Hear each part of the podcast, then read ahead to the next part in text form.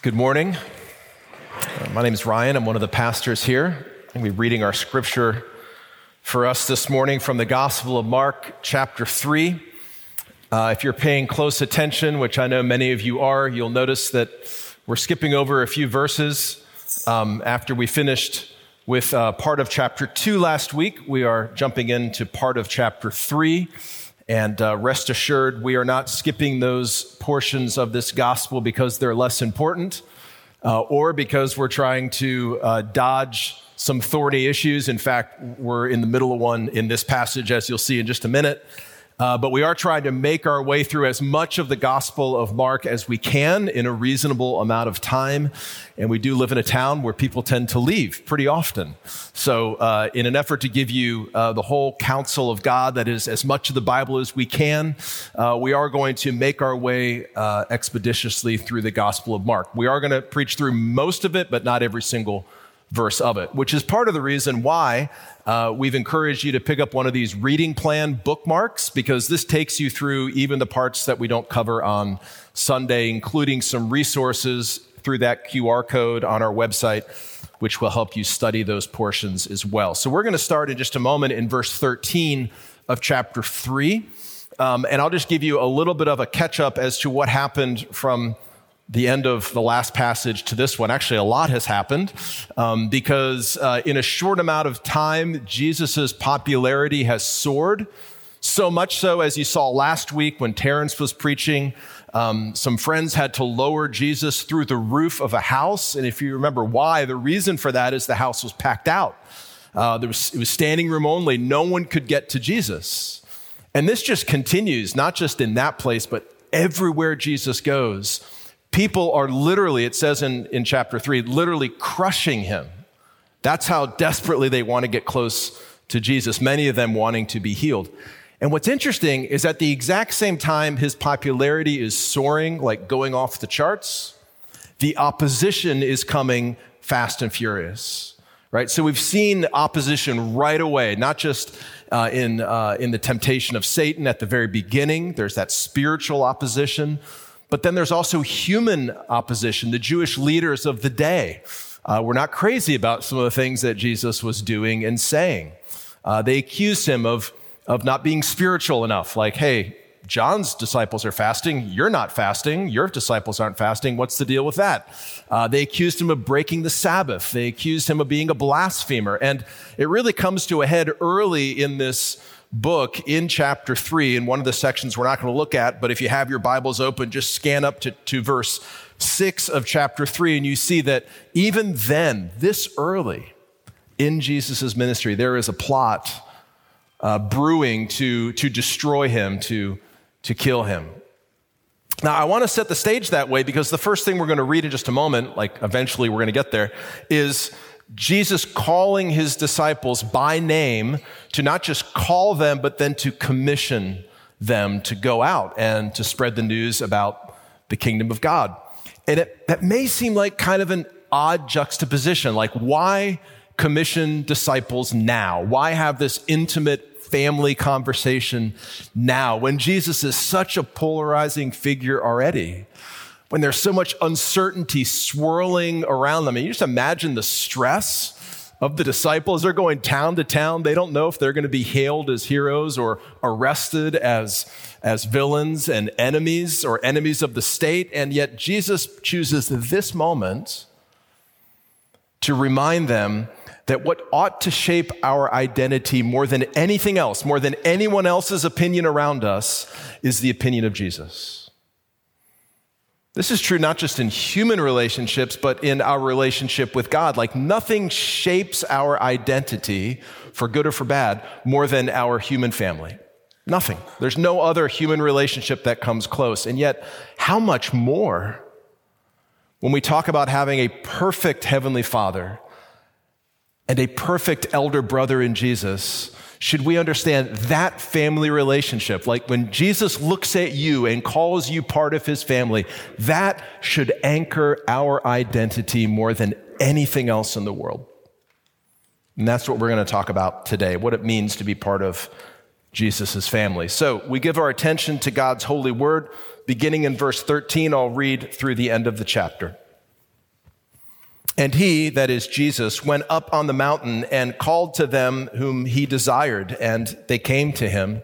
And he appointed twelve, whom he also named apostles, so that they might be with him, and he might send them out to preach and have authority to cast out demons.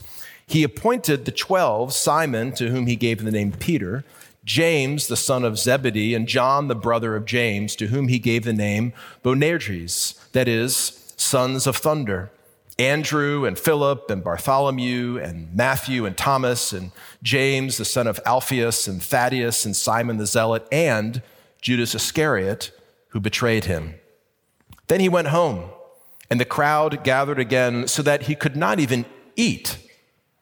And when his family heard it, they went out to seize him, for they were saying, He is out of his mind.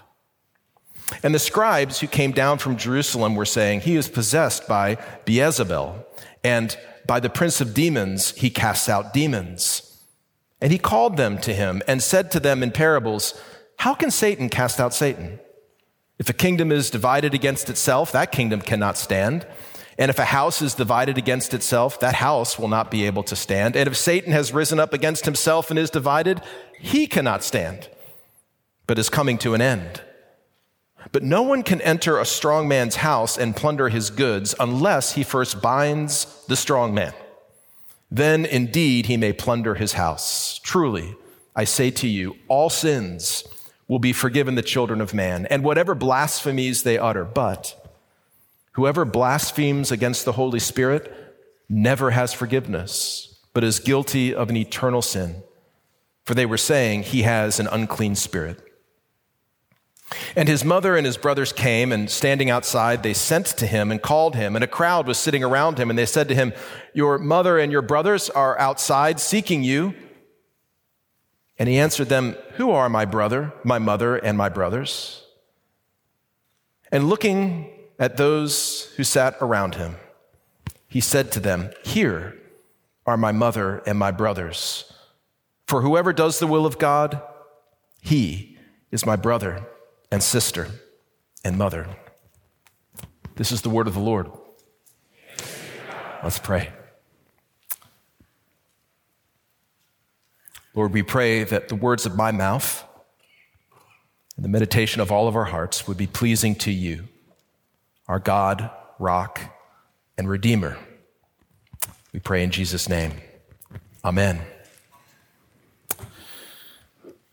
So, what does it mean to be part of Jesus' family? How do we even begin to get our heads and our hearts around this idea of Jesus looking at us this morning and saying, This is my family, these are my people, nothing comes between us? How do we begin to grapple with this idea that, that Jesus knows us by name, He knows us better than anyone else knows us, and He still loves us and even likes us? Even enjoys our company, even invites us around a family meal this morning. How do we, how do we get ourselves there? How do we begin to live in light of that reality? Well, this passage gives us a way of thinking about belonging to Jesus' family. And it really is a way of just really thinking about the gospel, what it means to receive the good news about Jesus. And the, and the gospel is essentially this, that Jesus was rejected so that we might be accepted. Jesus was rejected, which we see in this passage, so that we might be accepted. Now, the first thing we see in this passage is that Jesus is rejected, first of all, by his own family as deluded. Did you catch that? Did you see just two little verses? But it really is an amazing moment early in the life of uh, Jesus' ministry. Um, his mother, presumably, and brothers visit him from Nazareth. It was about 20 miles away from where he is here, and they make that 20 mile trip not to congratulate him on how well things were going, uh, not to um, learn from him, because clearly he had some things to teach everybody, um, not to see if he was okay because they'd heard about all the controversy swirling around him, but to seize him. That's what Mark tells us uh, in verse 21, when his family heard all, uh, about how much even now the crowds were pressing on him so much that, that they couldn't even get something to eat, his family heard about that and they went out to seize him, to bring him home. Why? Because they thought he was out of his mind. You think about that. Jesus' own family, the, the people he grew up with and celebrated birthdays with and um, you know lived with all of those years they're hearing about all of this and their conclusion is that he's out of his mind. And now he's embarrassing himself and he's embarrassing the family and it's time just to take him home and put him back in the carpentry shop I know some of you have experienced this kind of rejection before. Uh, I know some of you uh, have parents who, who think you're crazy for believing in Jesus, or brothers or sisters who think you're nuts, who think you're deluded, uh, Thanksgiving's right around the corner, so you might be reminded of that uh, sooner than you think. Uh, others of you have friends who are fine with you being a Christian, but when it comes to you actually making decisions based on your faith in Jesus, like decisions not to do what they do and not to hang out with them at certain times, doing certain things, are like, what are you?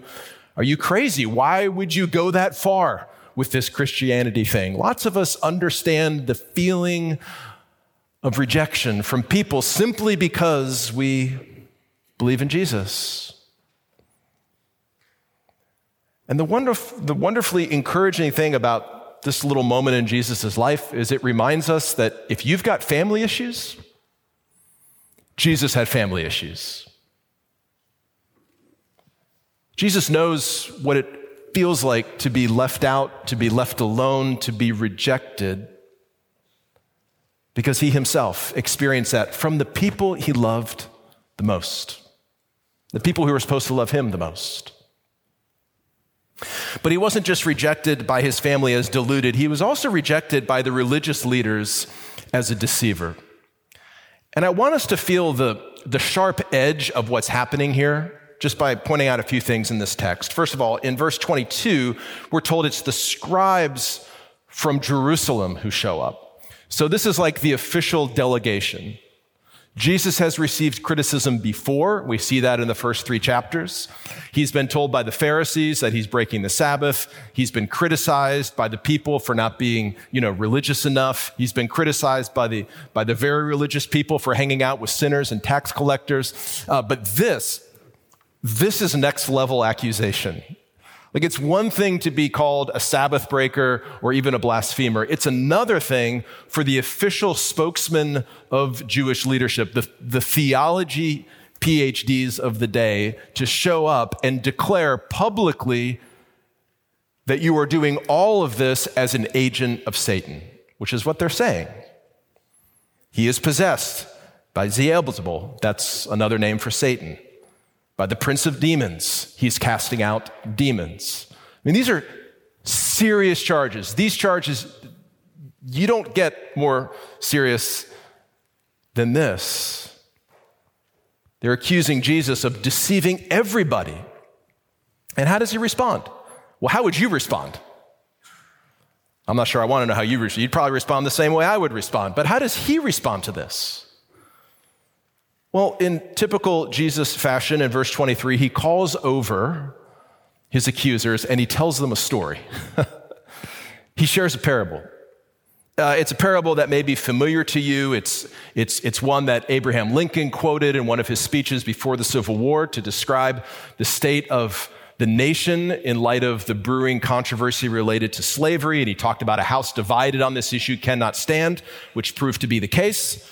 Here, Jesus is talking about a different house. He's talking about the house of Satan. He's talking about the kingdom of darkness. And this is basically his argument. He's saying, look, if your argument is that I am casting out demons as a demon myself, that would essentially be like Satan casting out Satan. That's basically what he says, right? He says in verse 26, Satan is rising up against himself. And he's like, that would essentially be like Satan punching himself in the face repeatedly. Uh, that would be like Satan dividing his own house or, or inciting a civil war in his own kingdom and then giving me all the credit. And Jesus is like, that just doesn't even make any sense. But he doesn't leave it there, does he? He goes on to extend, maybe change the illustration just a little bit. And he says, But if you really want to know what's going on, this is what's going on. a stronger man has arrived. Because this is the only thing that makes sense. If, if Satan's house is clearly being ransacked and plundered, something must have happened, right? And what happened, he says, is that a stronger man kicked in the door, tied up the owner, and helped himself to whatever was there. Now, in light of what Jesus is saying, it, it, it then leads into what is something of a, a theological puzzle in verse 28 and 29. I want to look at that again because this, the, these are verses that theologians have spent a lot of time writing about, and pastors have spent a lot of time talking about. Truly, truly, I say to you, Jesus says, all sins will be forgiven the children of man, and whatever blasphemies they utter but whoever blasphemes against the Holy Spirit never has forgiveness, but is guilty of an eternal sin, for they were saying he has an unclean spirit. Uh, some of you have been thinking about that verse for the last nine minutes or so, right? You, you haven't really heard anything else because you're like, what is that all about? You're thinking to yourself, if there is such a thing as an unforgivable sin, it would be very helpful for us to know what that is. And on a serious note, some of us are even wondering do my sins qualify? So, just to do a deeper dive, notice in verse 29, if we just want to focus there for a moment, that Jesus specifies what this sin is. He says, Whoever blasphemes against the Holy Spirit, okay, that's, that's the category of sin. And so we have to backtrack a little bit and remember that really beginning with the baptism of Jesus by the Holy Spirit at the beginning of Mark's gospel, the role of the Holy Spirit is defined as giving testimony to who Jesus is. So think about someone giving testimony in court. And the, and the Holy Spirit's job, both then and even now through the Word of God, is to testify about who Jesus is, that he is the Son of God and the Savior of sinners and the long promised Messiah. And what these scribes were doing by saying, no, no, Jesus is speaking by an unclean spirit, they were effectively discounting, dismissing, rejecting the testimony of the Holy Spirit about Jesus. One person, one theologian has put it like this This sin, of blas- blaspheming against the Holy Spirit can never be forgiven, not because it's too great for God to forgive, but because by its nature it excludes the possibility of repentance. In other words, if we reject the testimony of the Holy Spirit as it relates to Jesus, we are cutting ourselves off from the only one who can forgive us of our sins. Now, to be clear, the unforgivable sin is not suicide, as some people have suggested over the years. It's not murder. It's not adultery. It's not asking questions about your faith. It's not having doubts about your faith. It's not, not asking questions about the Bible and God and the nature of evil and all of that. No, what, what's being described here is a deliberate, willful, even malicious rejection of the claims of Christ as they come to us through the inspired Word of God. And by doing that, you are effectively saying, I want nothing to do with Jesus, and therefore I want nothing to do with the only one who can rescue, rescue me from my sin. And in that sense, it is unforgivable. Now, some of you are still wondering, still asking questions well, how do I know that, that I haven't committed that sin or, or, or that I'm not in the midst of it right now? Um, I'll remind you of the words of the, the late theologian R.C. Sproul. He would get this question in class a lot. Uh, when, this, when these passages came up, and Sproul would often tell his class, you know, if you're worrying about committing this sin, it may be the clearest evidence that you haven't committed this sin. Because those who commit it have hardened their hearts so much, they don't even care that they've committed it. Now, even with that word of comfort to those who trust in Christ, I, we don't want to dodge or step away from the very stern warning Jesus is giving here. And the stern warning is do not reject the testimony of the Holy Spirit and be deceived in thinking that Jesus is just deluded or just a deceiver or otherwise out of his mind or out of sorts. Instead, and this is the thrust of Mark's entire gospel, believe the gospel. Accept Jesus as the Son of God and Savior of sinners. And when you accept Jesus in that way, something amazing happens. And this is the beauty of the gospel Jesus accepts you, Jesus welcomes you into his family. That's the second thing I want to talk about this morning. Not just that Jesus was rejected, but he was rejected for a purpose. He was rejected that we might be accepted into his family. First of all, as forgiven. You know, um, for all the press that verse 29 gets about the unforgivable sin, and rightly so, it, it deserves a longer explanation, maybe even than we've given it. What really should stop us short is verse 28. Because there Jesus says this Truly, truly, I say to you, all sins will be forgiven. All sins. And that includes the sins that you came in here this morning carrying along with the shame of those sins, the sins that maybe even a few minutes ago when we had a time of confession, you were too ashamed to even confess. That includes the sins that you alone carry because you've never told anybody about it. That includes the sins that happened a long time ago, but you still can't forgive yourself for. All sins. You're looking at me and you're thinking, okay, well, Ryan, you don't know what I've done. You don't know what I did last night. You don't know what I did this week. You don't know what I've done in my life. You don't know the ways in which I'm running from the Lord right now. You don't know. So how can you say all sins? Well, you're right. I, I don't know. But I do know what Jesus has done. And I do know how Jesus backs up this promise because the rejection that we see in this passage by his earthly family is nothing compared to the rejection he experiences on the cross. Because on the cross, Jesus was treated by his heavenly father as if all of these false accusations were true, as if he was the blasphemer people said he was, as if he was the lawbreaker people said he was, as if he was the deceiver and the sinner that people accused him falsely of being, because on the cross, Jesus was our substitute. He took our sins to the cross. That is to say, he was punished as if he had committed all of your sins and all of my sins. There's an old hymn, some of you probably know it. Jesus paid it all.